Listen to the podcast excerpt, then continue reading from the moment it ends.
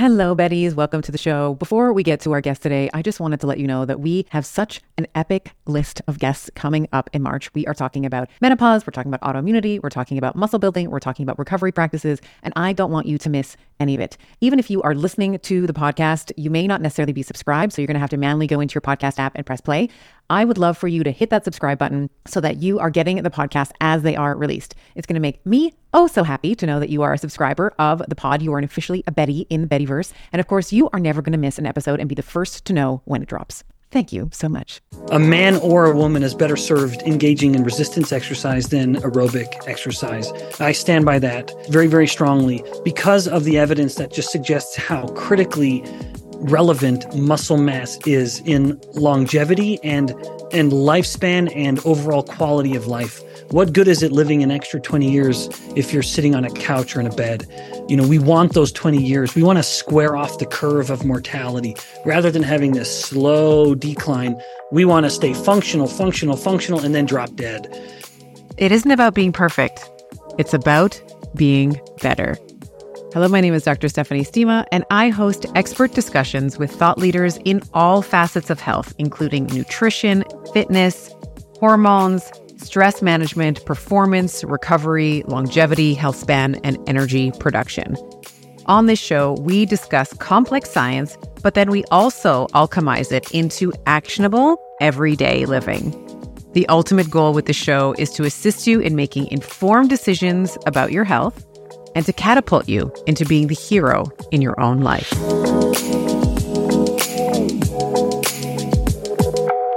Hello, friends. Welcome back to another episode of Better with Dr. Stephanie. This is a rebroadcast of my conversation with Dr. Benjamin Bikman. He is a renowned metabolic research scientist, and in this episode, we dive into the complexities of insulin and insulin resistance and sensitivity during the menstrual cycle and how that changes. We also discuss the importance of protein and the best types to include in your diet.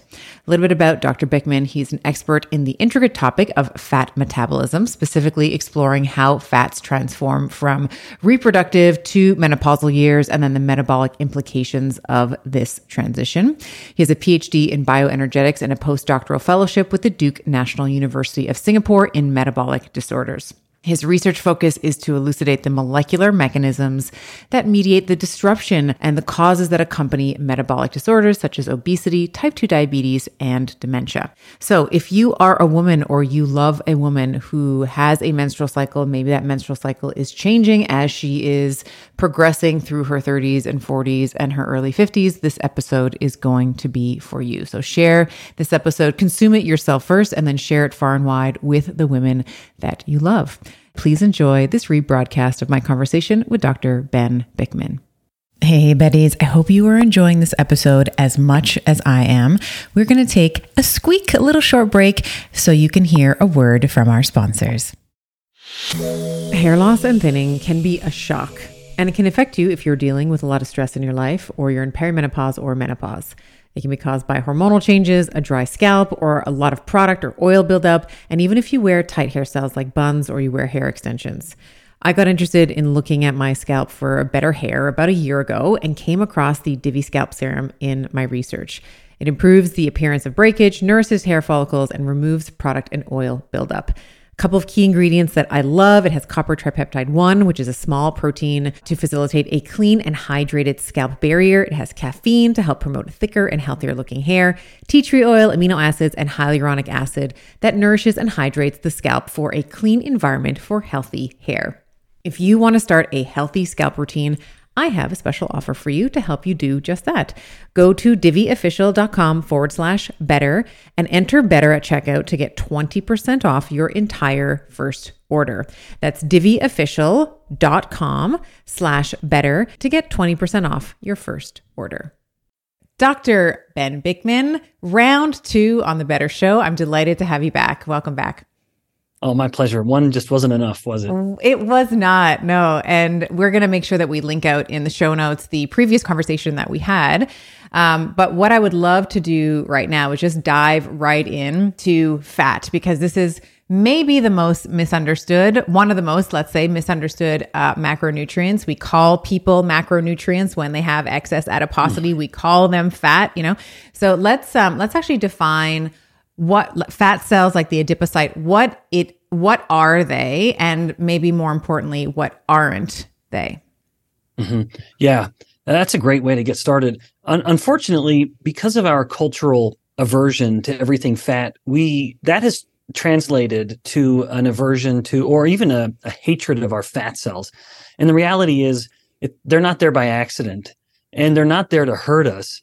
There are, in fact, diseases of people who have a genetic inability to make fat cells. And they are exceptionally lean. I mean, they are ripped, as you might say. I mean, they are incredibly lean, and they're incredibly sick. They end up getting fatty tissue, fatty liver, fat storage in their muscle and bones, and they develop all kinds of diseases. So that's my weird way of introducing the fact that fat cells are essential. We need them. But wouldn't you know it, nowadays they've gone too far. And so the fat cell is a cell that is, on the surface, designed to store energy. So if there's an excess and the body has been signaled to store energy, and those are not the same thing. So there's energy to store, and the fat cells are being told to store it, then the fat cells will store energy for later use. But beyond the simple metabolic aspect, which we both know is the one most people are interested in, is the fact that fat cells are also a very prominent part of the endocrine system within the body. They release a myriad of hormones that do all kinds of things for metabolically beneficial, and not only beneficial to metabolism, like regulating appetite, but also regulating things as fundamental as fertility and reproduction. People don't appreciate that aspect of the fat cell. So in my mind, the fat cell's been given a bad rap. And I say that as a fat cell scientist, but at the same time, of course, it is at the center of so many of the cardiometabolic and chronic disease problems that we suffer from today that we didn't suffer from in previous generations. These so-called plagues of prosperity really can be, if you drill down, you find the fat cell at the base of so many of these issues.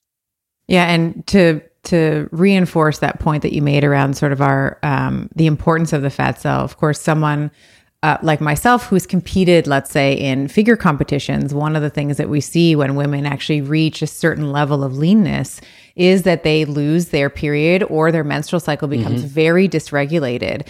And so women are, and we'll talk a lot about kind of the differences between men and women, I'm sure, as our conversation progresses, but women sort of need a baseline higher level of fat in order to optimize our fertility. And I think that, you know, in the battle of the bulge, let's say the plagues of prosperity, I really love that saying that you use. We do have to consider that we can get too extreme with it. Certainly, we always think about like being over fat, let's say, but there is also some absolutely deleterious consequences of being under fat as well. So let's actually talk a little bit about some of the different types of fat, because I know that for a long time, you just mentioned it, that fat is part of the endocrine system. We used to look at them as kind of this like, you know, inert, just like deposits and withdrawals, you know, kind of energy storage system. But let's actually talk about some of the different categories of fat. And specifically, I'd love for you to delineate between white adipose tissue and brown adipose tissue, and what are the metabolic differences between those two? Mm-hmm. Right. This has been an area of research and focus in my lab in recent years. So the body, there are numerous ways to differentiate fat tissue by location and by function. And it's the latter that we're addressing at this point, where we're talking about the functional differences between fat storage depots. And as you noted, we call one of these depots white adipose tissue, and the other we can call brown adipose tissue. It is, in fact, because of a difference in color.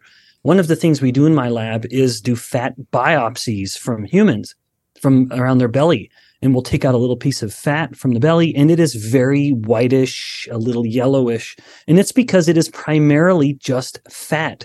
In a fat cell, it is almost entirely made up of a big drop of fat, like a bubble of fat. And it looks a little bit like like Crisco almost, you know, not quite as pristine, but, or like coconut oil. Maybe I'll put it that way. So that is white fat. And it's white again, because of the incredible amount of fat. You can't see that is in those fat cells, and you can't really see anything else about the cells. In contrast, brown adipose tissue has small drops of fat within its cell, but it also has a very high preponderance of mitochondria. And mitochondria, the so-called powerhouse of the cell that everyone remembers from biology, from high school biology, the mitochondria are in fact a reddish, kind of brownish, darkly complected color.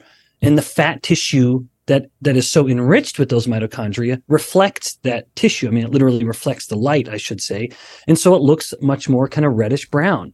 And that not only do we see that stark difference in appearance, I mean, it actually looks more in color like muscle in color than it does other fat tissue. But with that difference in appearance is a profound difference in metabolism. And this kind of reflects the fact that white adipose tissue does indeed store fat very well. It's no surprise that white fat cells have a very low metabolic rate. Of all the cell types we've tested in my lab measuring metabolic rate in tissues, fat has by far the lowest. And then when we measure the metabolic rate of the brown adipose tissue cells, they are about 10 times higher. Its metabolic rate's about 10 times higher. In fact, it's in the same range as muscle cells. And so that's a pretty substantial effect. Now, the difference goes even one step further, that not only do the brown adipocytes have a much higher metabolic rate, but then the question is, what for? And that might sound a little academic of a question, what for? What is the metabolic rate for? By that, I simply mean, what is the cell burning that energy for? Because a cell will normally burn energy based on what the cell needs. And for example, muscle and even fat tissue, the muscle or the fat cell will say to the mitochondria, hey, mitochondria, we need this much energy to do our job. Now, as I noted, muscle tissue has a much higher metabolic rate than white fat cells do. That's just because they're doing so much more. But regardless, the cell will tell the mitochondria, we need to do this much work. So give us this much energy. And that process is very coupled. That's what we call it. It's a very tightly coupled process. An analogy for this would be like someone who's driving a stick shift car and they're revving the gas, and they see the RPMs driving up, you know, really revving up, but they're keeping their other foot on the clutch, or the car isn't in gear. And so the speedometer, the actual amount of movement in the car, is nothing. It's not matched. So the RPMs are revving, but the speed isn't moving at all. That's uncoupled. That's when we've teased the two processes apart. So the instance I was just talking about, we're revving the gas and we're moving at the same time. You know, the car is in gear and it's going down the road.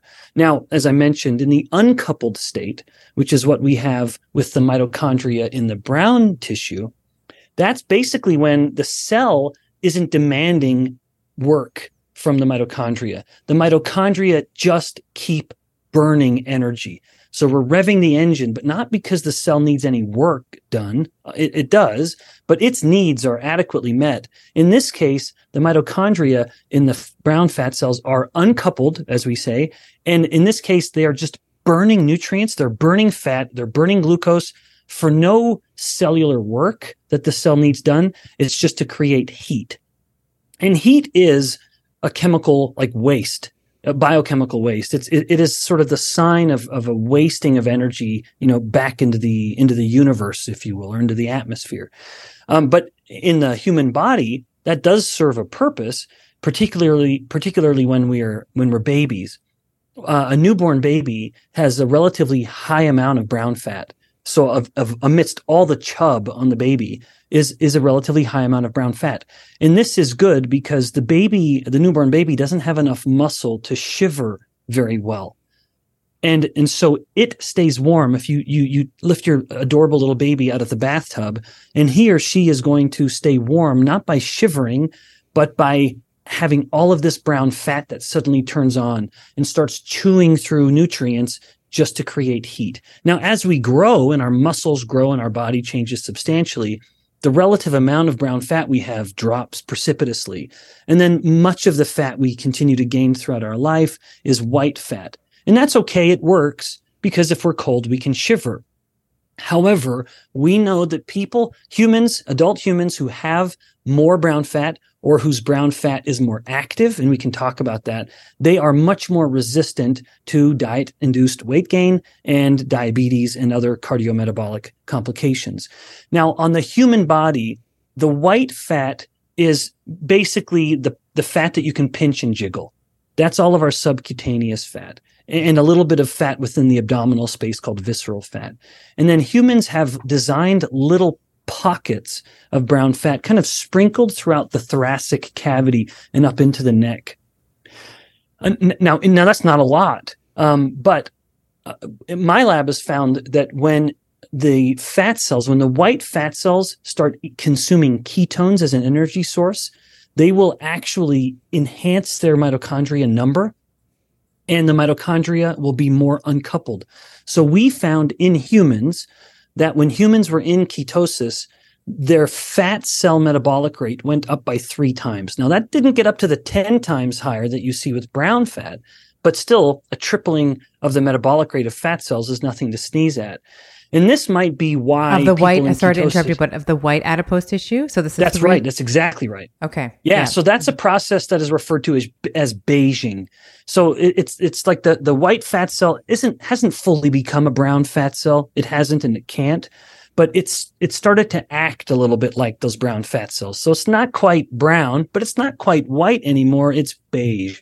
And so we say that it was a beiging effect. So we found that the ketones have a beiging effect on the white fat, making it increasing their mitochondrial content and making the mitochondria behave in a more uncoupled state. Now, it's no surprise to people to learn that cold immersion will do the same thing, but that's, of course, a much less pleasant phenomenon by many standards than just being in ketosis through fasting or dietary control.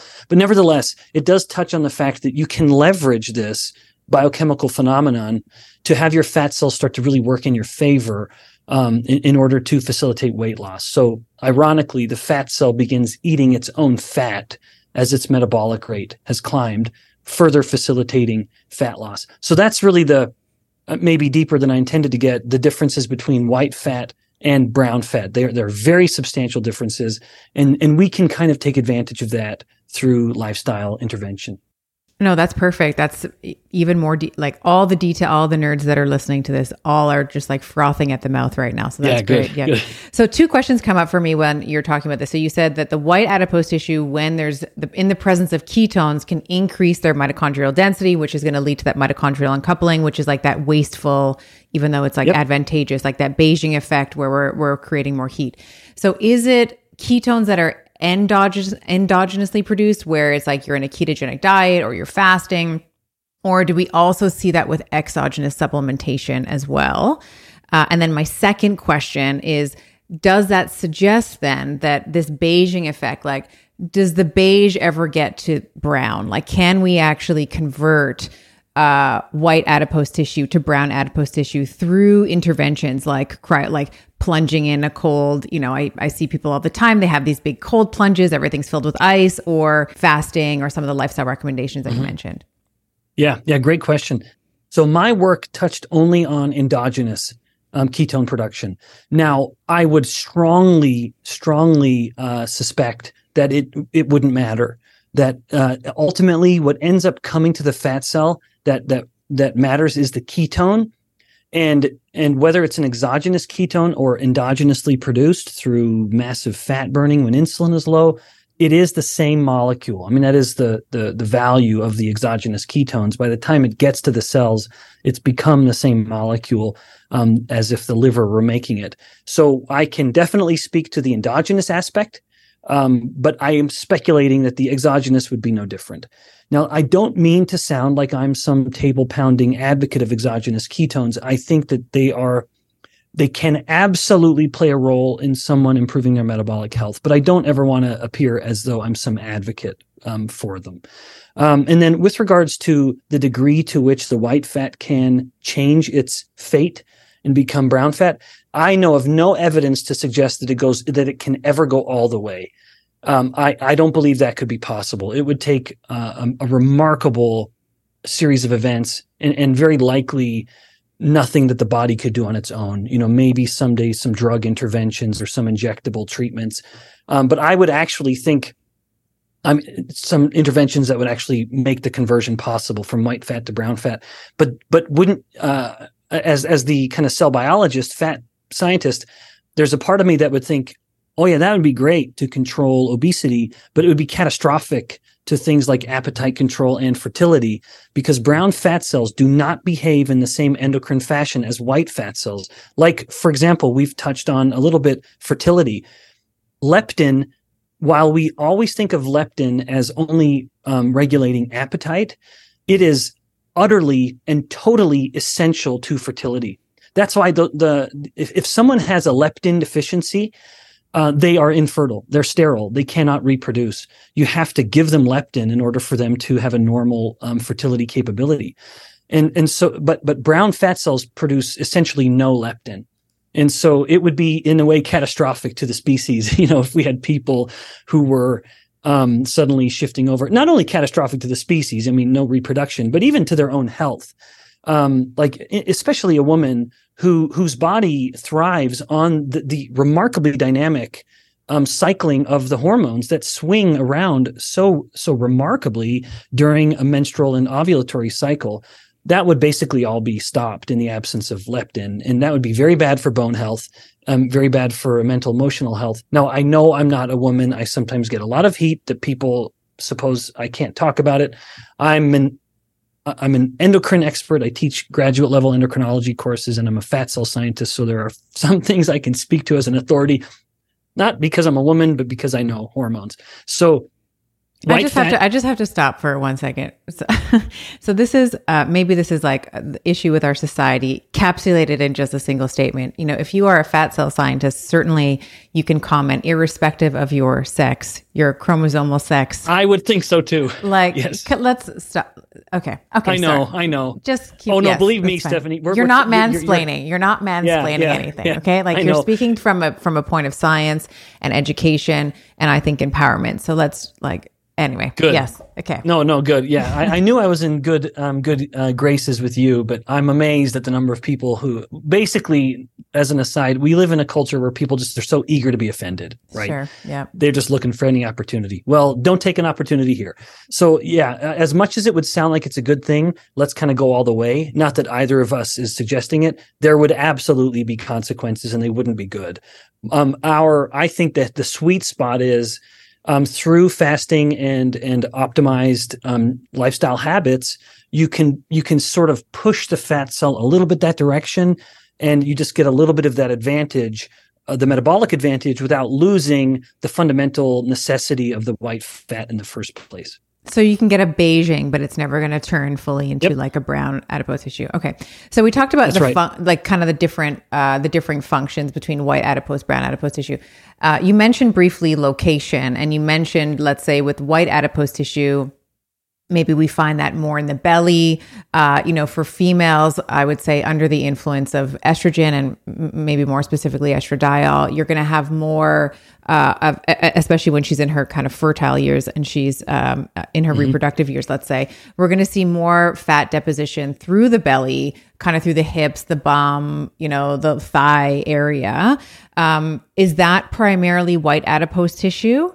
And you mentioned like the brown adipose tissue is primarily in the cavity. Are there any other, in the chest cavity rather, is there any other areas that we missed in terms of where we might find BAT? Yeah, wonderful question. So I'll start with that last question first. No, brown adipose tissue is almost, it is completely mingled through the ribs and then up into the clavicular space and up into the neck just a bit. It's an odd location, right? And it's certainly not something you can look at and say, well, gosh, my brown fat sure is getting big. You wouldn't see it because it's so enmeshed within the cavity itself. My speculation is that we have brown fat there in order to ensure all of the blood that's going to be coming up into the brain is warm in the event that the body is very cold.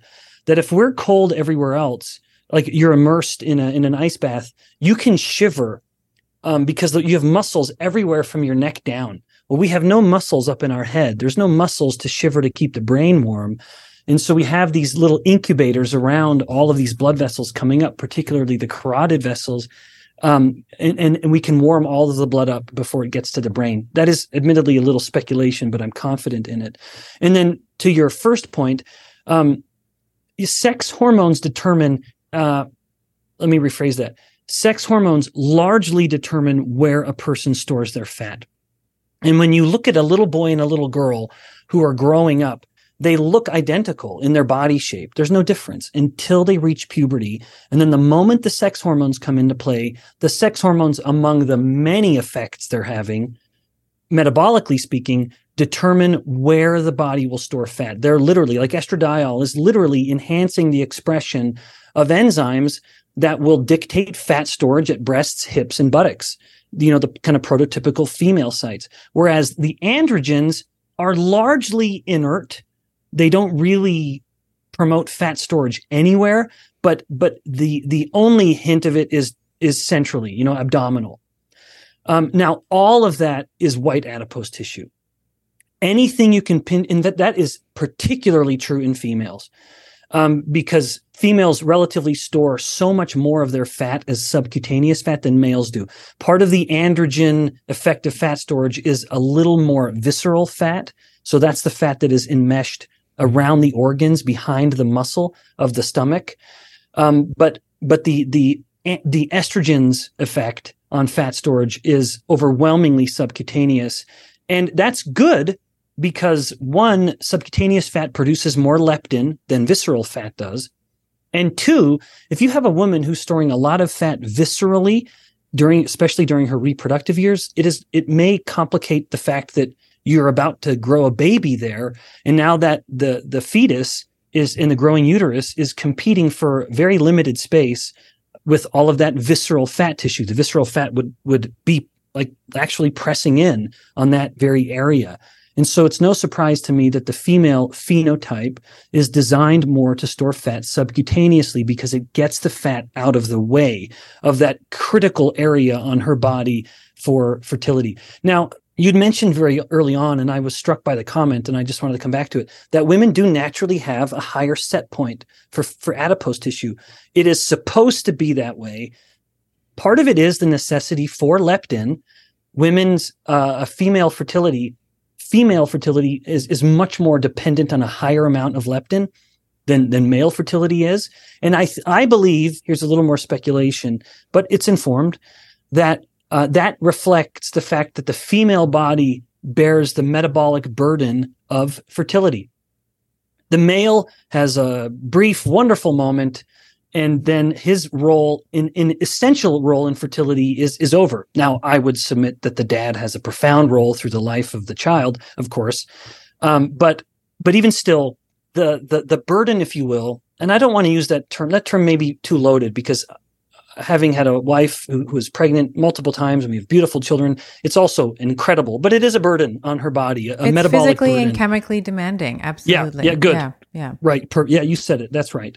So her body carries that metabolic burden. And basically my thought is that her brain needs to know that there's enough fat on her body to carry that baby, to develop that baby, to gestate that baby, because her metabolic rate will be higher during pregnancy than it has been at any other point in her entire life, because she is working so hard to grow her own tissue and to give the energy to the baby, to grow the baby. And then even when baby's born during lactation, her metabolic rate stays very, very high because she's still producing enough energy for two. So it's basically the brain's way of saying, hey, fat cells, is there enough of you that if we suddenly had reduced access to food, you have a lot of fat on you and we can carry this baby? Now, that I don't mean to assume like starvation. That would, of course, be a big problem. But it's basically the brain's way of ensuring there's enough stored fat that it is okay allowing fertility to move forward. And that is through leptin. If there's enough fat cells, there's enough leptin going to the brain, and the brain will turn on this gonadotropin pathway. going to the pituitary, then going down to the ovaries and telling everything that it can go forward. If there's not enough fat cells, there's not enough leptin, then the brain will shut that pathway off. It will turn off that axis of that gonadotropin-releasing hormone from the hypothalamus, and then everything downstream of it. The pituitary will turn off its follicle-stimulating hormone and luteinizing hormone, and the ovaries will just reduce all of those sex hormones. And then pregnancy, well, fertility would stop, ovulation would stop. So there's so much nuance here, isn't it? And the female fertility cycle is just so remarkably complicated. I like to joke that male fertility is like a barbershop quartet. And then female fertility is like an orchestra. That reflects the fact that her body bears the metabolic burden, not only of the gestation, but also of the lactation and feeding the baby. And so it's no surprise that it's a very, very complicated affair. But all of it, even still, comes back down to the humble and often misaligned fat cells. And so, and this explains in part, you know, you're talking about kind of coming back to location, like the morphology, let's say, of a woman in her reproductive years, you know, will use fruit, like kind of like a pear, right? So sort of bottom heavy, right? For this advantage, let's say, should she become pregnant, that we don't have this visceral fat in the way of, you know, the baby. And even if you've ever looked at, you know, almost a full term, you know, a woman who's in her third trimester, like the liver and like everything literally moves out of the way for this baby. It's actually quite remarkable, but it also explains as a woman moves out of her reproductive years and into, let's say, menopause, where now we have this very acute drop in her estrogens, estradiol in particular, as we've been talking about, and maybe she loses that, let's say, aromatase activity, and she becomes potentially a bit more androgen dominant. Why we tend to see a lot of women in their menopausal years,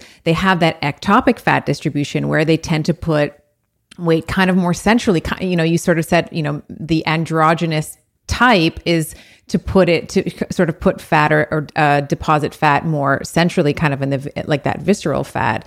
So thinking about sort of the arc, let's say, of a woman's life where we see her, you know, you mentioned in pregnancy, she has this increased metabolic rate in her fertile years. I'd actually like to, maybe we'll come back to the fertile years for a minute, and then we'll come back to menopause. Can you speak to over the course of a woman's cycle? And this relates back to fat because I want to get into a conversation around insulin resistance and insulin sensitivity with you. How her, under the influence of some of these metabolic hormones, you've mentioned leptin. I'd like to bring insulin into the mix if we can. How that sensitivity, let's say, oscillates over the course of her menstrual cycle, and then how that changes when she moves into menopause. Yeah. I'm thrilled you're bringing this up because it's such a fun topic to kind of explore the dynamic nature of metabolism and insulin resistance. Insulin resistance has two aspects of itself. One is the pathological side, which is the version of insulin resistance which promotes chronic disease, these so-called plagues of prosperity, Alzheimer's disease, fatty liver disease, hypertension, heart disease. All of those are consequences of insulin resistance and the pathological version of it. But there is a physiological side of insulin resistance, which is when the body becomes acutely insulin resistant to serve a specific purpose. And that is the insulin resistance that we're touching on now when we talk about the changes, particularly during the menstrual cycle. So a woman will become relatively a little more insulin resistant during the actual menstruation. Like right after, you know, progesterone has come up. Well, I should say it's kind of right before. It's right as the endometrium is kind of at its thickest and progesterone is peaking. Then she is at her peak insulin resistance during that cycle. Now, it does not get to the point of like clinically, you know, problematic, but if her insulin resistance were humming along throughout the month at a very, very low level, or let me say it another way, she's very insulin sensitive throughout the entire cycle. And then with those few days, right around the time of ovulation and progesterone has come up, then she becomes a little insulin resistant. And then as she starts to shed, there's no implantation, no fertilization, then things go right back to insulin sensitive. But that's because progesterone is a hormone, unlike estrogens. The estrogens how can I say this best as I start weaving in these numerous topics? I'll try it this way. The estrogens tell the body where to store fat, but not how much fat. That's very, very important. Overall, estrogen actually has a fat burning effect. This is why at any moment in time, a woman is burning 40%, relatively 40% more fat than a man is. Now, a man has a higher metabolic rate just because he's bigger, but a woman, relative to her body weight, will be burning 40% more of her energy from fat. And that is very, very heavily dependent on the estrogens. So estrogens tell her where to store fat, but also tell the body to rely on that fat. So a lot of fat is going into those fat cells, but a lot of it's coming out to be burned. So there's a high turnover. That's a very healthy way to store fat. Progesterone tells the body to store fat, and it does so by leveraging insulin. And so during that period of time, progesterone promotes a slightly insulin-resistant body, and that means insulin levels have to come up a little higher to overcome this subtle insulin resistance, throughout the entire body. But that doesn't happen at the fat cells. The fat cells do not become insulin resistant. And so now this higher than normal insulin promotes a slightly greater than normal fat storage. So hormones like progesterone and insulin tell the body how much fat to store, whereas the sex hormones, progesterone's a sex hormone, so the estrogens and androgens tell the body where to store fat. And those are not the same thing, of course. So there is that acute little moment of insulin resistance, nothing to be concerned with during that moment of the month. And then after that, after her fertile years have passed her by, and as you noted, at that point, the aromatase expression changes in the ovaries, and her estrogen's production starts to drop a lot. At that point, she's lost that kind of fat-friendly and even protective effect of the estrogens, and now she's sort of subject to the whims of the androgens a little more with regards to fat storage. Now, this is not to say her androgen levels go up really high. No, they don't change that much. It's just that it's the relative amount. It's the relative amount, yeah. Perfect. That's perfectly right. And so now her body just starts to store fat in more of an androgenic way. In other words, as you perfectly mentioned a moment ago, more centrally.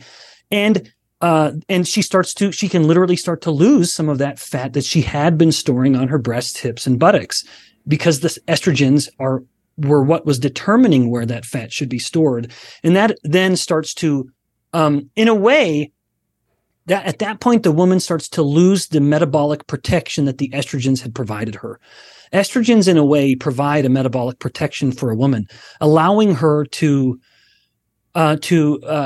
basically avoid the consequences of her fat tissue, the metabolic negative consequences. She's been protected from it.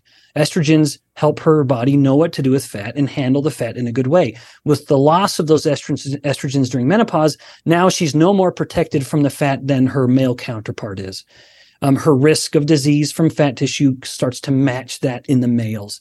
So I like to joke that that's when the woman loses her metabolic superpowers and becomes a mere mortal like the rest of us. And that's actually why we see things like, you're talking about like like when we look at the onset, let's say, of cardiovascular disease, which you can argue is a disease of fat and lifestyle, let's say, we see this phasic shift where men will sort of reach the point of inflection or no return, maybe is a way to say it, earlier than women, but just the same amount of women reach it. It's just like, let's say, 10 to 15 years later. And it usually that increase in risk starts at the point of menopause, to your point, where the estrogen, like that estrogenic protective effect, let's say, is now gone. And now she's a bit more, maybe androgenic, potentially a bit more. Her body behaves, and this is not to me meant in a derogatory way, but it behaves more male, which also means, like, we're going to get to actionable items in a moment, but it also means that she can start to behave in some of the tools and applications. We don't have to be as stringent around fertility and worrying about the impact on the oocyte and the mitochondria. Like, she can actually have more aggressive fasting. She can actually do a ketogenic diet for a longer period of time, let's say. Whereas for a woman who's in her fertile years, one of the things that I wrote about in my book, I know that it's reflected in your book, Why We Get Sick, is that women who are in their reproductive years do have to change the way that they eat and to a great, and I would also say train, you know, when they're exercising differently through the cycle to match some of these metabolic, or I'll say these ever-changing metabolic environments as well.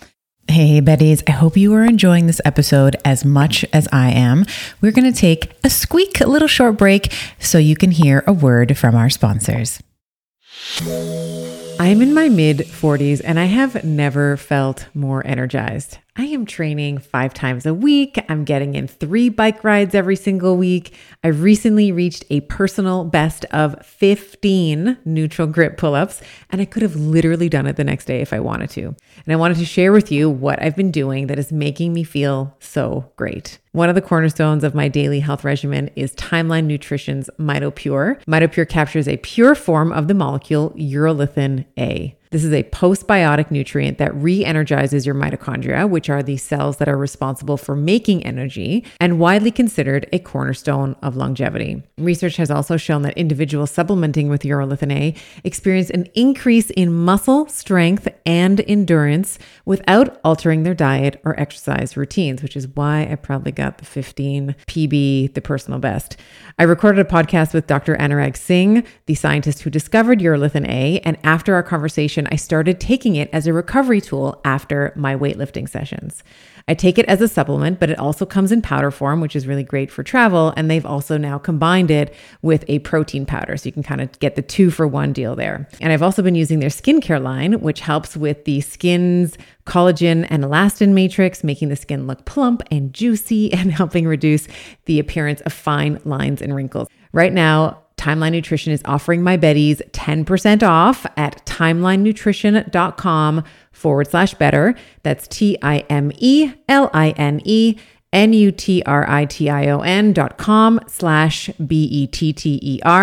Use code better to get 10% off.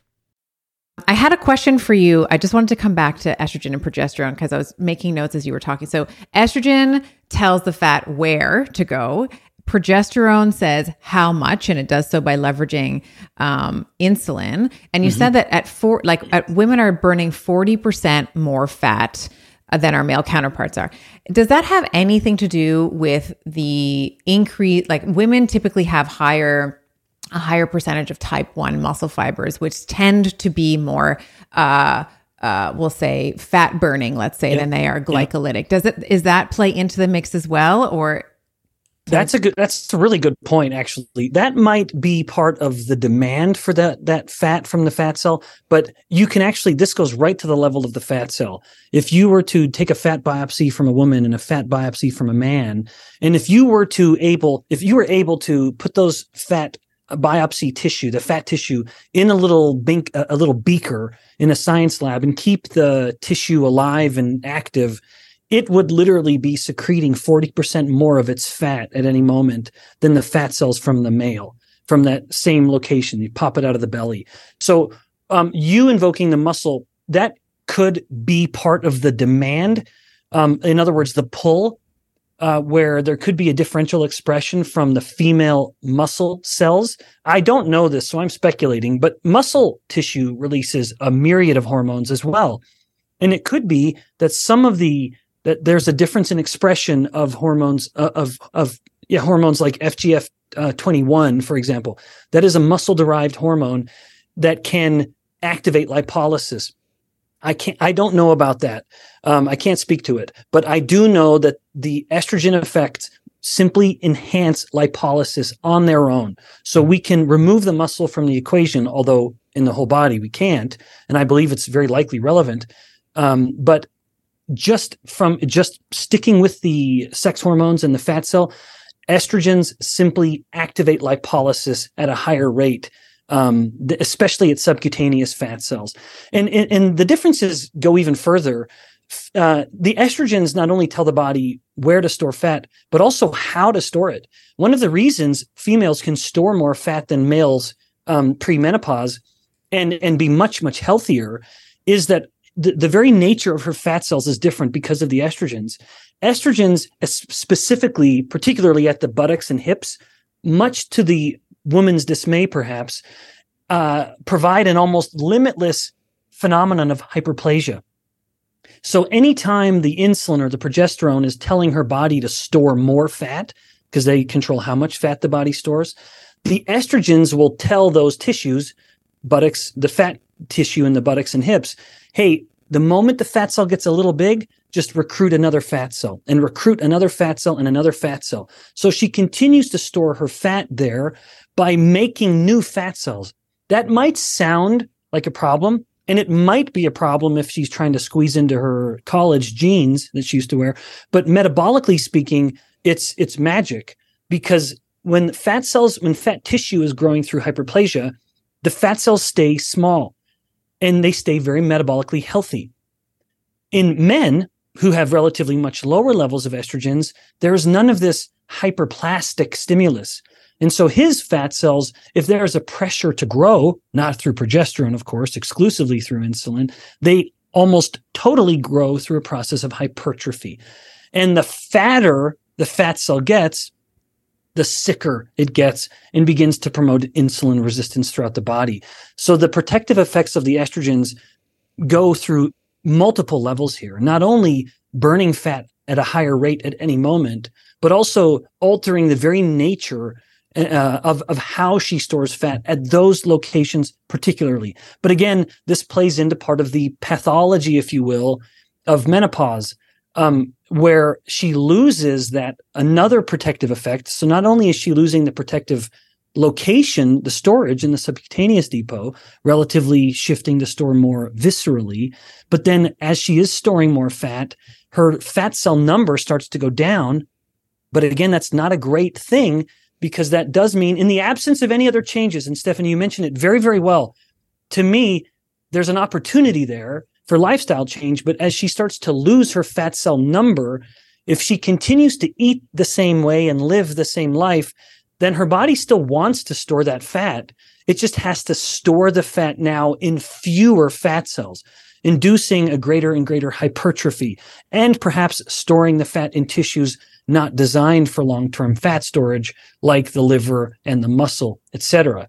So she loses multiple protective benefits. Again, that all plays into why I say estrogen allows the woman to be a metabolic superhero. And with the loss of that estrogen, she just becomes a mere mortal. So we have, hyperplasia, just in case my Betty's, you're lost. So hyperplasia is more fat cells. This is under the influence of estrogen, let's say. But this is a, as you were saying, like much to her demise, more fat cells, maybe not so great for the bikini, but it helps her stay metabolically healthy.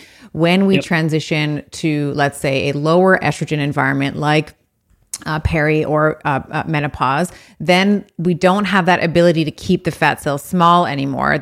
We have the same kind of, maybe we're a bit more set in the number, but the individual fat cells are becoming trophic. They're becoming bigger and bigger and bigger. And that's when we can get, and maybe you can touch a little bit on like the fat then, the fat cell, like that adipocyte now is starting to get like really, really big and inflamed. It's going to start leaking, let's say, pro-inflammatory cytokines and the ceramides and like all the things that you talk about in your book, where then we see this like pathology of inflammation, like this like creep that happens at menopause.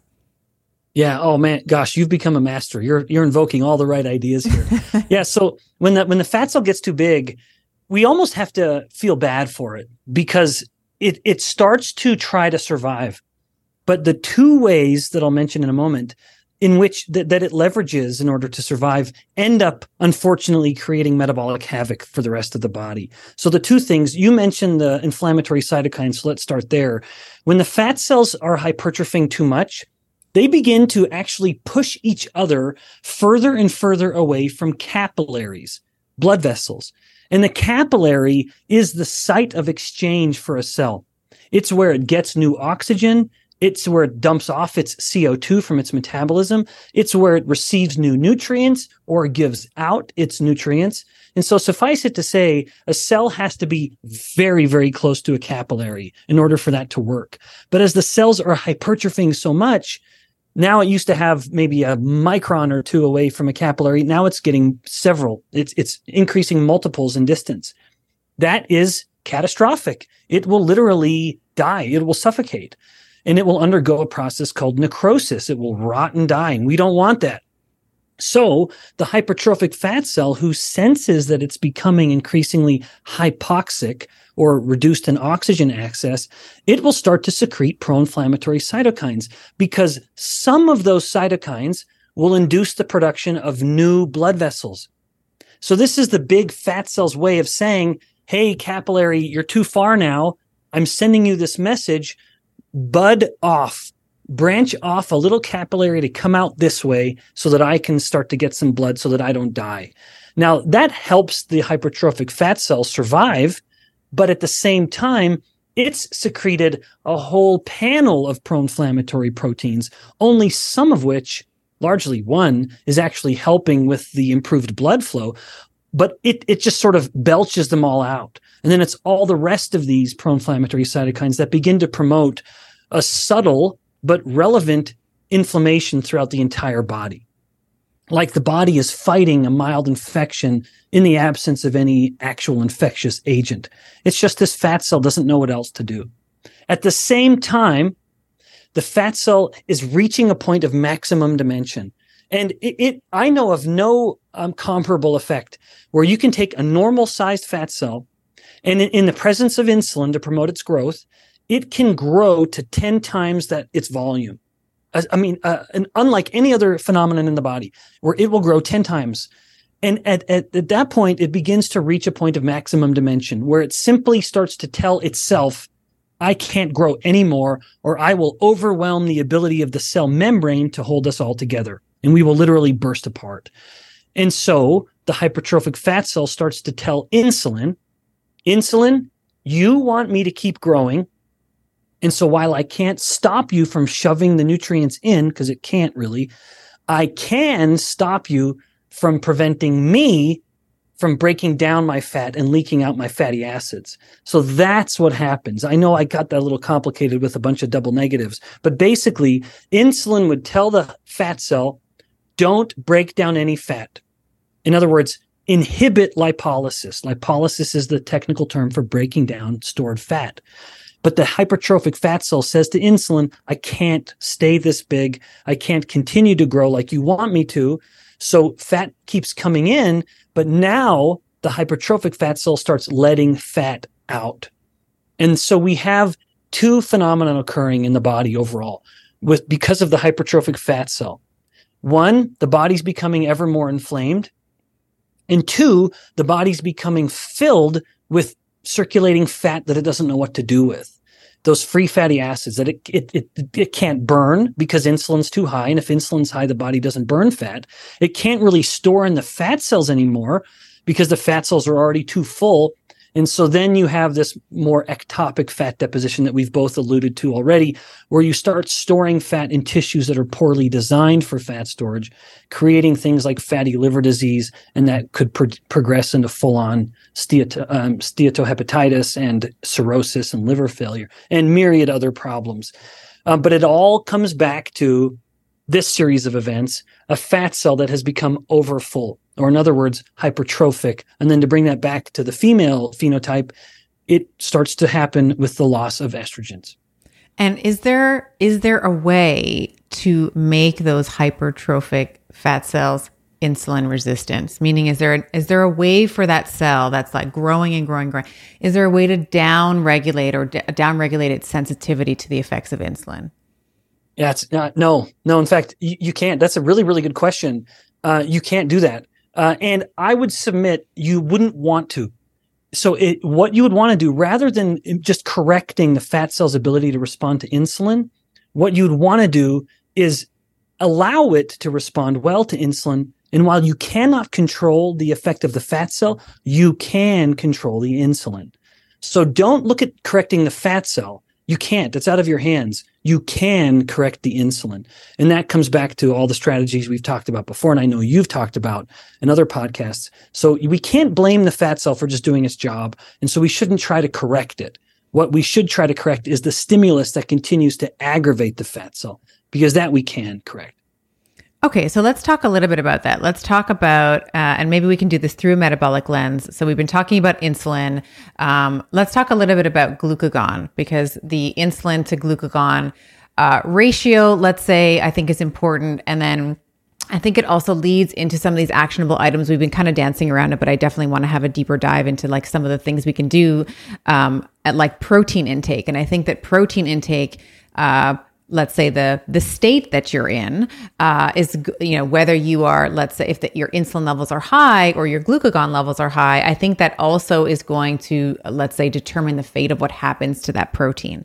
So can we talk a little bit about glucagon? I don't know if we talked about this last time, but maybe just like a quick review, what glucagon is, what does it want us to be doing? And then let's talk about how that might relate to protein intake as well. Mm-hmm. Yeah, that's a really, really great question. And it's a big one too. For the sake of time, I won't answer it in too much depth, but I would say that I've spoken about this and I actually have a talk on YouTube. So anyone who wants to go a little deeper, just go look for Bikman and glucagon and protein.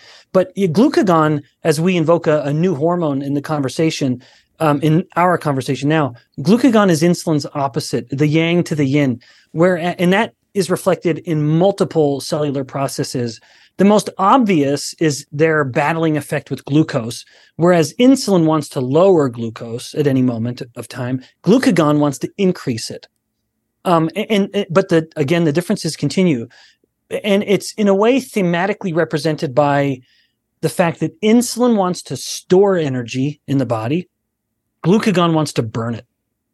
And this is also reflected in ketogenesis. She's got a credit card. Glucone has a credit card and she wants to go shopping. Yeah. She wants to use the fat use, create liver glycogen. Yeah, exactly.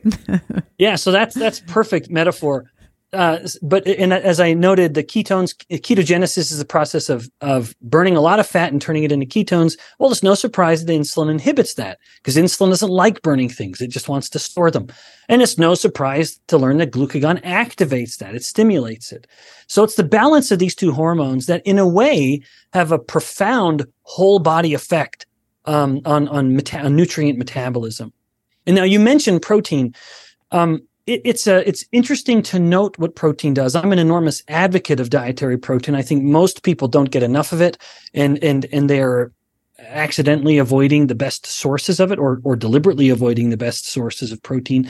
But protein will have a variable effect on insulin and glucagon. If someone has very, very high glucose levels, then protein can have, in fact, an not inconsequential effect on increasing insulin. So if you have protein in the midst of high glucose, it can be pretty significantly insulinogenic. And then this overall ratio of insulin to glucagon gets quite skewed. However, if the protein is being consumed with fat, as it is in nature, there is literally no exception to this. In nature, all protein comes with fat, always. In our hubris and our fear of fat, we've pulled the two apart, thinking we know better than nature does. So I'll just talk about protein alone. But if the protein is coming into the body in the absence of a high glucose level in the blood, then the insulin effect is essentially non-existent. It may be there, but it's very, very modest. And this has actually played out in multiple human studies. I very much resent people saying that protein has a significant insulin effect because I can disprove that so readily through so many human studies. It doesn't, in the absence of glucose or in a normal glucose level, but it does increase glucagon. And so overall, the net metabolic effect of the protein is metabolically favorable in that it is going to help the body use energy rather than just store it. Not to mention the fact that protein has a very good effect on satiety, and protein increases metabolic rate because of the act of digesting and absorbing it more than the other nutrients do. So for all of those reasons and more, I'm an advocate of protein, but that even is reflected in these hormones like insulin and glucagon and others like ghrelin that would stimulate hunger that goes down, and other hormones like GLP-1. But suffice it to say, I'm an advocate of protein. I know you are too. And the overall, the net effect on the metabolic state of the body is reflected in a way with the changes in insulin to glucagon and their ratio.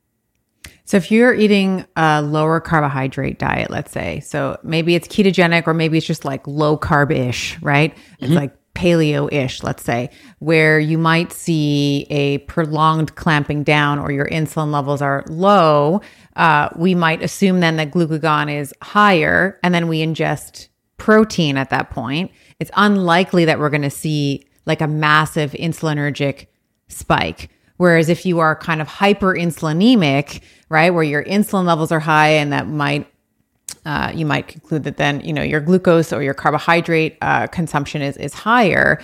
Following kind of this line of thinking, then protein then with the presence of glucose might have a kind of insulin spiking effect, where it might then trigger things like gluconeogenesis and all these sort of undesirables, let's say.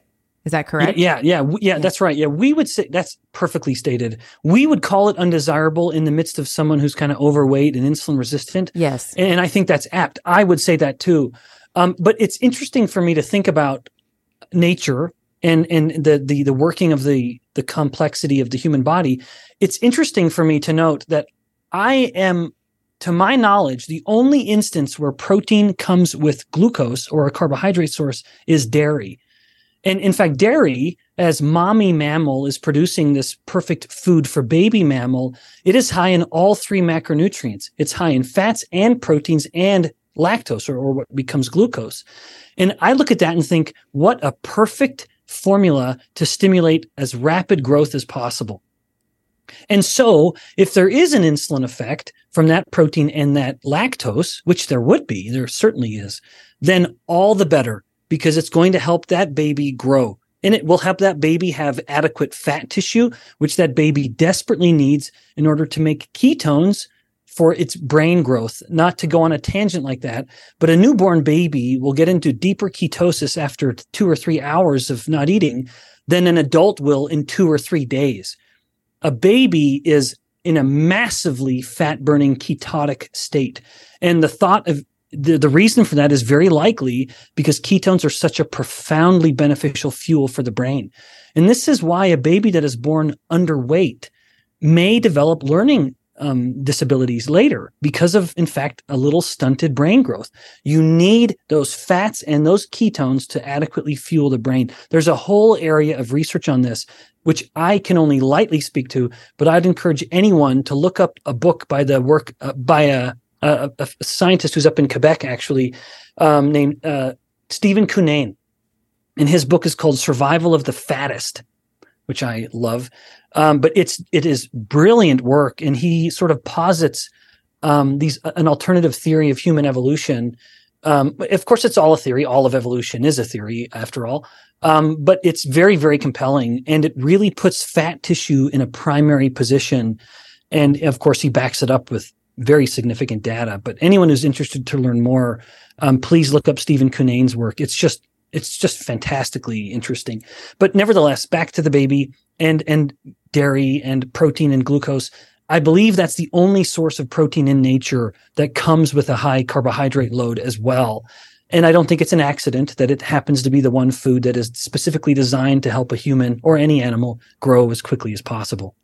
And so you mentioned ideal sources of protein. What would be, in your opinion, because there are, and this is not to, get into, we'll say dogma, because there can be sort of some dogma around this, but what are some of the ideal sources of protein in your professional opinion? Yeah. So my professional opinion will only rely on peer-reviewed studies in humans, and the best source of protein is best source of protein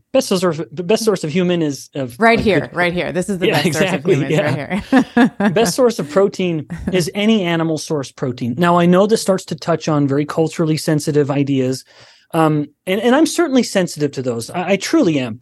I hope I never am too flippant or irreverent talking about people's kind of ethics and morals, even if I disagree with them even profoundly. I still want to be respectful. But the fact is, every animal source protein has a higher digestibility and absorption and better amino acid profile than any plant sourced protein. That's just reality. And I can just speak to that. And that's also, I think, reflected in nature. Throughout all of human existence, we would have gotten our proteins from animal sources. Thank goodness. And indeed, Stephen Cunane's work touches on this.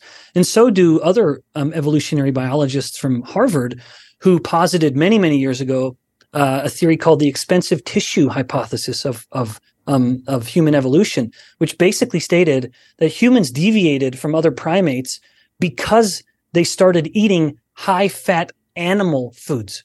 And that is unlike other primates. Most other primates primarily subsist on plant matter. And that allowed the human body to change in two very, very meaningful ways.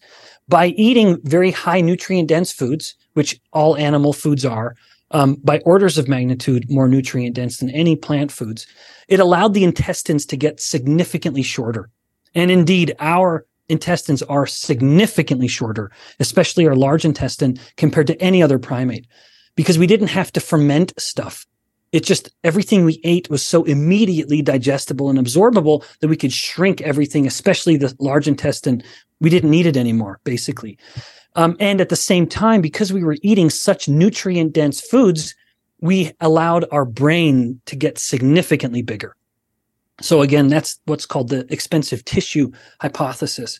Again, another theory of evolution. They all are, but this is just undeniable.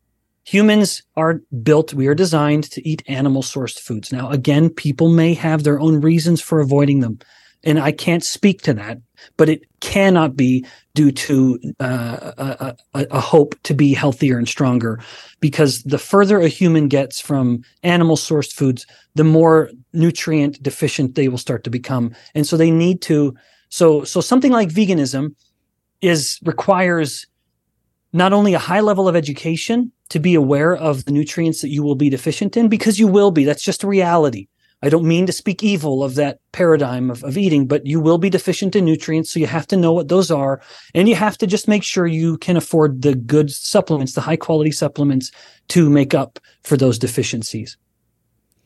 Yeah, I'm so glad that we've touched on this, because I think that more women, at least in my observation, I could be wrong here, but more women tend to be attracted to and try the vegan diet. So what often happens, and I would actually say this is true for the ketogenic diet for women as well, but like you start this new intervention, right? So maybe it's vegetarianism or veganism, and they feel initially a lot better, right? Like they start eating more plants and they have more energy and their skin clears up and all the things. And it's probably a proxy of eating more plants than they were prior.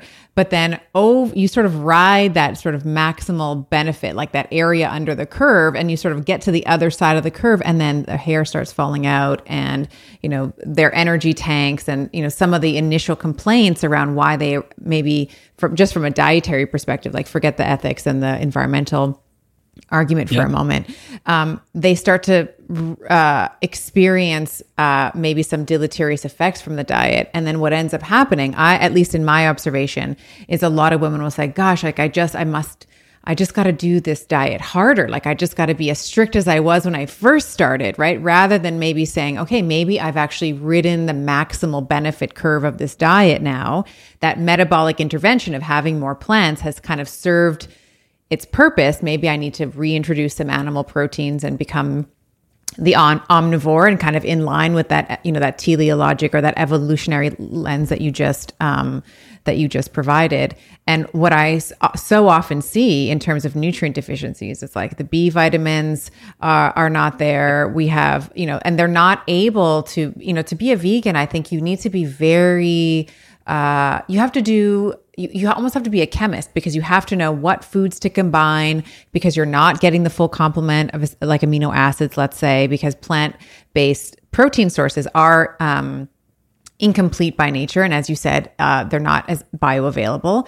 And in order to kind of trigger, you know, we've been talking about protein, and I like to talk about protein in the context of body composition, you know, in terms of maintaining muscle mass and bone mass, there needs to be sort of like a minimum amount of leucine, one of the amino acids that we consume, in order to drive muscle protein synthesis. And you don't really get that in the equivalent, like if you take a scoop of, you know, I know we're just talking only protein right now, which to your point doesn't occur other than a whey protein powder, right? But if you take like a scoop of whey protein, right, versus like pea protein, like scoop for scoop, you're going to have to consume, I remember doing the math on this for my book, it was like around 25 to 40% more of the plant protein compared to the animal-based protein. So then for those women that are like, okay, I'm trying to lose weight, now you're consuming 25 to 40% more calories, right? So now this also this also gets thrown into the metabolic mix where you are constantly needing to overconsume calories in order to get that minimum viable kind of protein, that MVP, maybe, if you will, in order to kind of drive that MPS, that muscle protein synthesis. And I would add, before we move on, the problem with many of these plant proteins as well is that as you concentrate the peas, for example, to get the protein from them, it's those amino acids that you want to get. But as you concentrate those peas to such a high level, because peas are so deficient in amino acids generally, you need a lot of pea to get to just that serving of amino acid. What you inadvertently can concentrate as well are the metals, the natural levels of lead and arsenic that are just in plants. So this is a known phenomenon. People have quantified the amount of heavy metals you get in protein supplements, and the plant proteins are always the biggest offenders. Now, if I may, one last comment on that is, I think it's interesting, once again, to note as we look back in time, not back enough to explore the theories of evolution, but just in previous generations, particularly in Asian cultures, it's fascinating to me to look at these cultures that have relied on plant proteins to various degrees, although I'm unaware of any that relied exclusively on them. Like, for example, those who would make tofu. It's interesting to me to note that around the world, South America or Asia, when they were relying more heavily on plants, they would always engage a process of fermentation. Fermentation is so powerful because it makes food stuff much more absorbable. By fermenting the soy, for example, you have eliminated not only metals, but also anti-nutrients like the phytates and the oxalates. They get cut back. They get eliminated basically through the fermentation.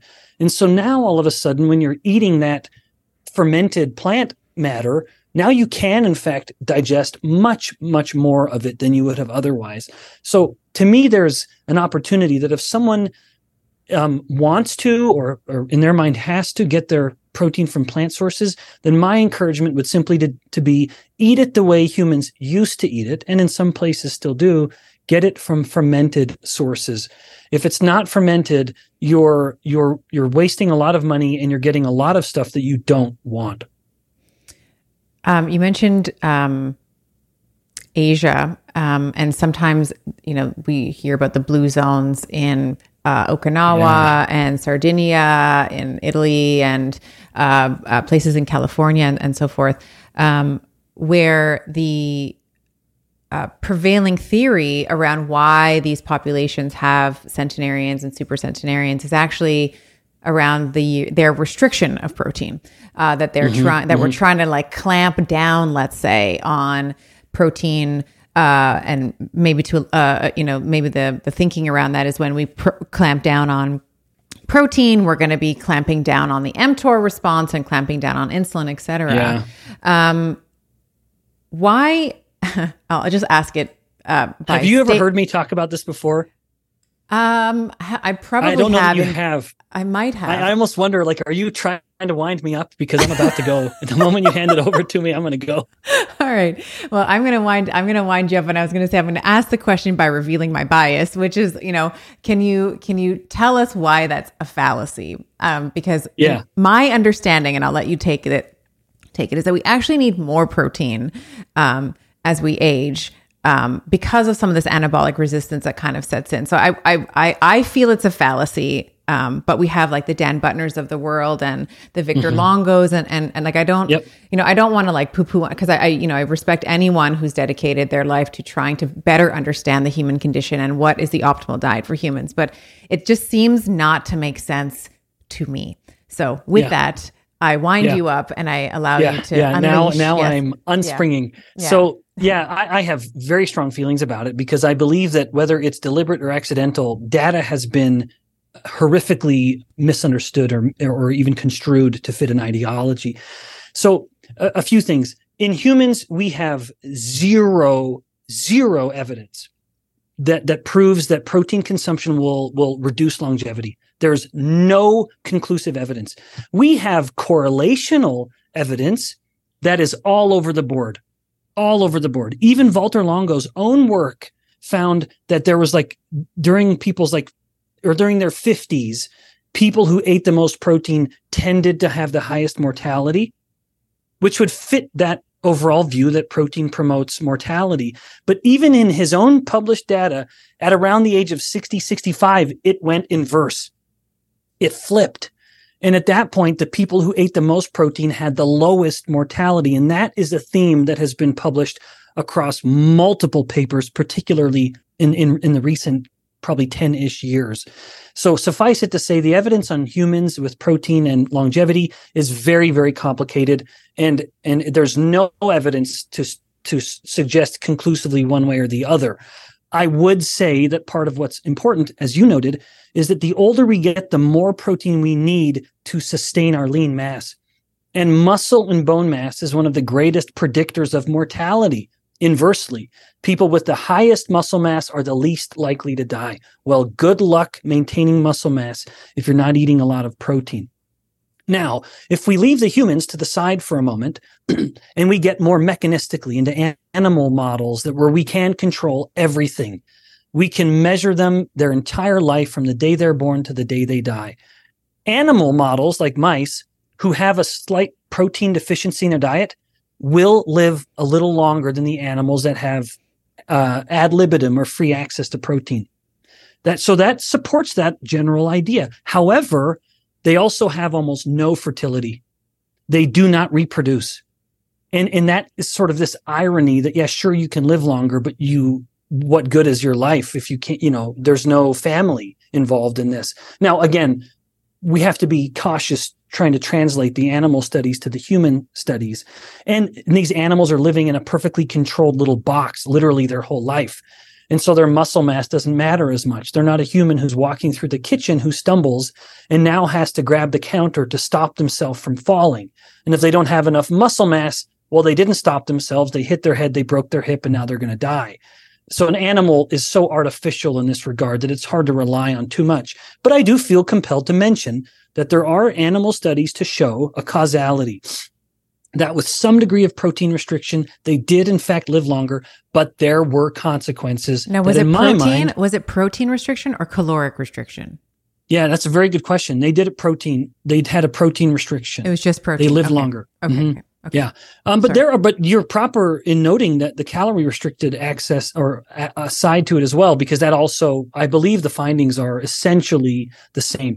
Now, however, in the midst of this kind of poo-pooing dietary protein and wanting to avoid it for living longer, we not only have to appreciate the effect of the muscle, but we have to kind of desperately appreciate the fact that with humans, and our survival, depending on the maintenance of our lean mass and the maintenance of our brain and the fats that come with those brains, the further to kind of bring it back to the topic we were touching on earlier, the further we're getting from animal-sourced foods, the more nutrient deficient we're becoming, not only in nutrients at a kind of micro level, but also just good fats and these best proteins. We don't want to avoid protein in an effort to live longer. Moreover, I guess back to the fertility aspect, in men at least, we know that the further men get from animal-sourced foods, the lower their testosterone levels are and the lower their sperm quality gets. So this, to me, further suggests the fact that a diet that is devoid of animal products is a diet that is incompatible to the human species. And kind of coming back to, we were talking about, a menopausal woman, let's say now she doesn't have that estrogen protective effect and her fats become a bit more hypertrophic.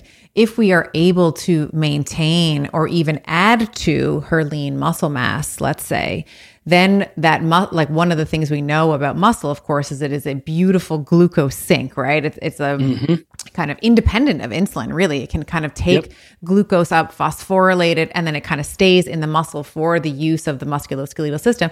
And then now when we have a musculoskeletal system, we'll say, that can take in excess glucose, then you're negating the need, we'll say, for insulin to kind of pump, get ready and rev up and get the glucose out of the bloodstream, and we're going to be protecting that fat cell from becoming too big, right? So then we're protecting that hypertrophic effect as well. So maybe you can speak to some of the, we've been talking a lot of science and geeky science, which is just, like I said, I froth at the mouth at this stuff. But I also want to give my listeners some actionable items in terms of, in our fertile, and maybe we can kind of categorize it for women in their fertile and reproductive years, and then our women in their menopausal years. What are some things from a nutritional point of view that we can do to augment, let's say, the disposal of glucose? What are the ways that we can use protein and protein supplementation, keeping in mind that you've talked about, protein in nature occurs with fat? Are there certain types of fats that we need to be looking for? And, we talked a little bit last time about linoleic acid and stearic acid, so we won't get into that now. But, in terms of pairing fat and protein together, and if you're supplementing, like I supplement with, I train several times a week, and I supplement with protein powder. So what might be a good habit that we can maybe get into from that point of view, and then kind of pair that with how and fasting maybe, and the ketogenic diet, and then what happens in menopause? Like how does that shift for a woman when she moves into menopause? Yeah. So you really loaded me there, but let me go with it. So you started with muscle. Yeah, and I am an enormous advocate of resistance training. In fact, to the point that I believe minute for minute, a man or a woman is better served engaging in resistance exercise than aerobic exercise. I stand by that very, very strongly because of the evidence that just suggests how critically relevant muscle mass is in longevity and lifespan and overall quality of life. What good is it living an extra 20 years if you're sitting on a couch or in a bed? We want those 20 years. We want to square off the curve of mortality rather than having this slow decline. We want to stay functional, and then drop dead. And muscle mass is largely the predictor of that phenomenon. And so we need to make sure we train like it. And so I don't mean to sound kind of derogatory by saying it this way, but I will sometimes joke, maybe to my sisters, women need to train like men. And I only say it that way because women tend to have an aversion to actually exercising in a resistance fashion to fatigue. There will be this, I'm lifting these 10-pound dumbbells, and I do that 10 times, and I'm done. And she didn't even come close to fatiguing the muscle. And moreover, I was making little biceps curls, and I'm actually very opposed to biceps curls. I don't like isometric. I don't like isolated exercises like that. I mean, not isometric. I don't like isolated exercise. I like complex movements. But nevertheless, whatever she's going to do, do it to fatigue. And so if the woman wants to lift a lighter weight, well, then do it to fatigue. Stu Phillips, professor in Ontario. It's funny, we're both, you and I, Stephanie, I believe, are from Canada. I'm from Alberta. Yes. Yeah. I keep invoking these Canadian scientists. He published a paper finding that the level of hypertrophy in an older adult human was the same whether they did a higher weight with fewer repetitions or a lower weight with more repetitions. As long as they went to failure, they had the same degree of muscle growth. Even when they were older, humans are capable of growing their muscles even well into their 60s and beyond, depending on where they had been before that. So a woman needs to appreciate the value of resistance training. I'm deliberately saying resistance training and not lifting weights because they're not. I don't believe they're the same. I resistance train every day, and yet I don't lift weights. I lift my own body in various ways. So I just do body weight based exercises, but I do them at a very high tension and I go to fatigue. That's how we need to exercise in order to promote muscle growth. So that is the stimulus for the muscle growth. But then the next variable is fueling that muscle growth. And that comes to the nutrition aspect. But actually, before I get to that, let me just mention menopause, because we were talking about muscle building in women. With menopause, I actually like the way you said it. There's an opportunity for her now that her, at that point, I want to be careful saying this because I think motherhood is one of the most magical things in the world. And I just am so grateful for my wife, who is such a devoted mother. But at that point, her body is her own. Where she is, she doesn't have to worry about growing another baby in it, and she doesn't have to worry about nursing that baby. And so, as you noted, maybe now is an opportunity for her to get a little more aggressive if she hadn't been for whatever reason, and couple that with the fact that she also is does not have this fat kind of hyperplastic stimulating effect of the estrogens. You know, the opportunity here would be that with the loss of the estrogens, there's less of a stimulus to make fat cells, and indeed, her fat cell number will start to go down in around her 60s. That does happen in men and women. And I think if an adult can couple that with aggressive lifestyle intervention, then the opportunity is to, in fact, get leaner than they were before. And so I like that sentiment, and I think that it's an opportunity for the woman, perhaps, or maybe at least that's how it would be nice to look at it that way, rather than just all bad. And that's when then now we couple it with not only with the stimulus for growth, but the fuel for the growth. And the fuel for the growth it's primarily just calories. Make sure that you're eating enough, but fat and protein are a uniquely favorable anabolic mix that in nature they come together. That's how we should eat them. And not only is the protein providing the building block, like the leucine you mentioned, these amino acids that we need for muscle growth, but the fat helps further with the energy, and it helps us digest and absorb protein better. When people have all heard of bile. Bile is something that's released into the intestines when we eat fat to help us digest fat better. Most people don't appreciate the fact that bile also facilitates protein digestion. And in the absence of bile, like if we're eating protein alone, we will not digest that protein as well. And we'll leave a lot of it in our intestines unabsorbed. We don't get to it. And so another reason why we should have the fat and the protein come together. And the timing of it isn't overly important. Another work of Dr. Stu Phillips is that a lot of people say, oh, you got to get your protein 1 hour after your workout. In reality, it's kind of like a big barn door. It's not a window. As long as you're just getting adequate protein in kind of a daily amount, then you're fine, or even multi-day amount. You're fine. You're getting enough. But I feel so strongly about this fact that protein and fat should come together that it was actually something I wanted to help people with. And so I worked with one of my brothers, actually, and we created, I just feel compelled to mention it, a meal replacement shake. And it is a meal replacement, and it is built on fats and proteins. The best fats from nature, like ghee and coconut oil and olive oil, and the best proteins and collagen and some probiotics. So I basically wanted to take what I learned in the lab and everything we've been talking about. And so often I talk about these ideas and someone says, okay, great, Ben, thanks. Now what? And this is simply a way for people to make it easy if they don't have time to plan and prepare a perfectly balanced meal, then they can just sort of get some of this shake on the go. And I won't say any more about it other than anyone who wants to learn more, go to a website called Get Health, and health is spelled HLTH, so GETHLTH.com. Not only can you see all my blog posts, including one I just released today about alcohol metabolism, but also just learn more about the shake. And if you're interested, you can get some there. But it is just, again, built on these two pillars of protein and fat, and each enhancing the digestion of the other and providing the actual essential fatty acids and essential amino acids that the body needs. And then one last comment about fat, because you'd asked about the differences with saturated fat and so on. I'm an enormous defender of saturated fat. It is one of the natural fats. It comes in coconut oil and any animal source fat. And saturated fat, it actually has a gut protective effect. There was a lot of people nowadays are very rationally interested in leaky gut.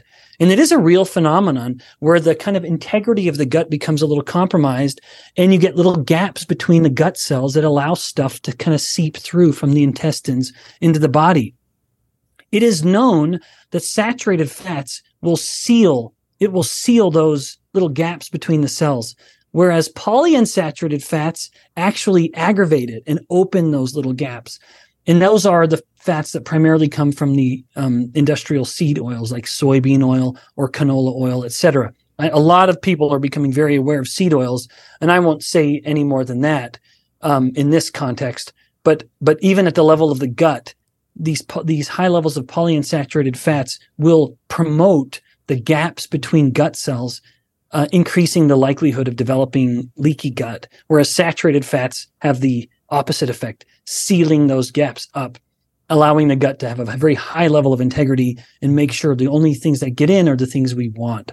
I love what you're saying here. And I want to come back to your meal replacement for a moment. I know that you're so humble as that you won't do it, but I'm going to do it because I think that this is important. So when we're thinking about aging well, we've talked about having a mechanical signal, right, to the musculoskeletal system. So you're lifting weights, or resistance training, as you said, working the muscle, again, quoting Stu Phillips, and it doesn't have to be muscle failure, by the way, but you are approaching muscle failure. Yeah. So that can be done on a 30 rep set with 5 pounds, let's say, or like a lighter weight. It can also be done with a 5 rep set, obviously with a much higher weight. So you can kind of oscillate, depending on where you are in your cycle. If you're still in your reproductive years, kind of based on the hormonal environment, you might train differently through your cycle. When you're in menopause, you can kind of choose whatever sort of tickles your fancy, and you're sort of freer in a way. It's like a second spring, really, menopause, in that you're not so bound by this optimization for fertility, which is a vital sign in women. So we have this mechanical signal, but then there's also a metabolic signal, right? So it's this protein consumption and fat. So just kind of looking at the specs of this health code that you've put together, there's 400 calories, 27 grams of protein, optimal balance of healthy fat, fiber, vitamins, minerals, 50% of the daily value of 25. I'm just reading this off the side here, daily value of 25 vitamins and minerals in each serving. So this is actually really, and kind of talking about meal timing for a moment, a lot of people in the morning, right? Typical breakfast is usually like kind of some sort of dessert. It's like a muffin, right? It's cereal. So I actually think that this is a nice way, if you're short on time or skill, right? If you're like, I don't know how to make eggs, or I don't know how to do poached eggs or whatever, this might be a really nice replacement, let's say, for the lack of skill or the lack of access or time, and you can get the proteins and fats that you're wanting.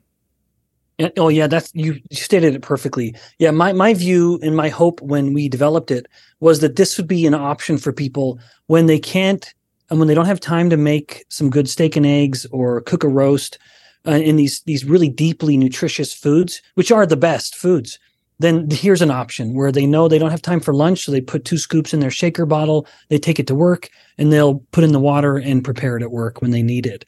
That's one of the main ways I actually eat it, for example. It's just so convenient. So it's a nice, convenient way to ensure you're getting the right nutrition and not kind of knocking your body off the metabolic track that you're on.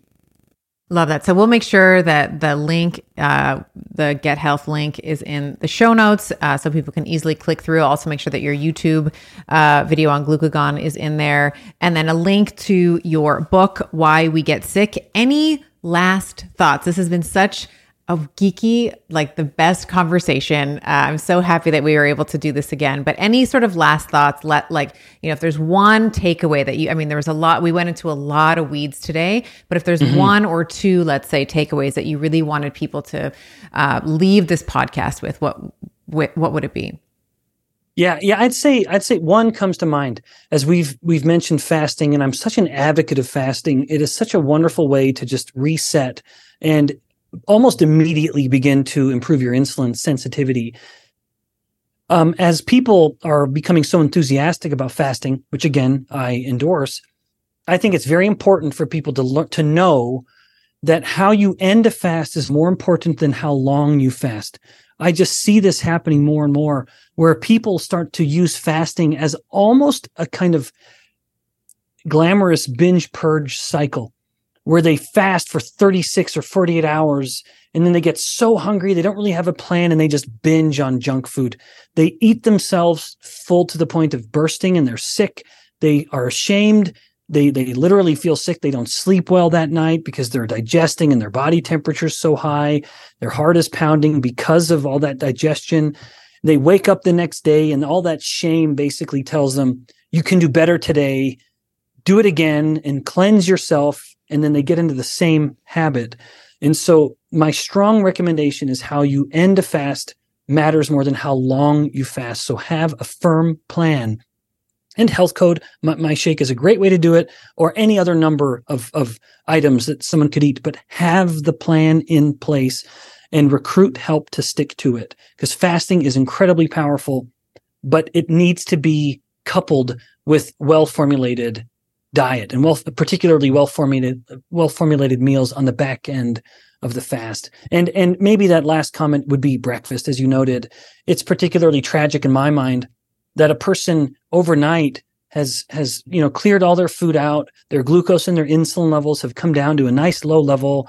As insulin comes down, fat burning starts to ramp up. And then what do?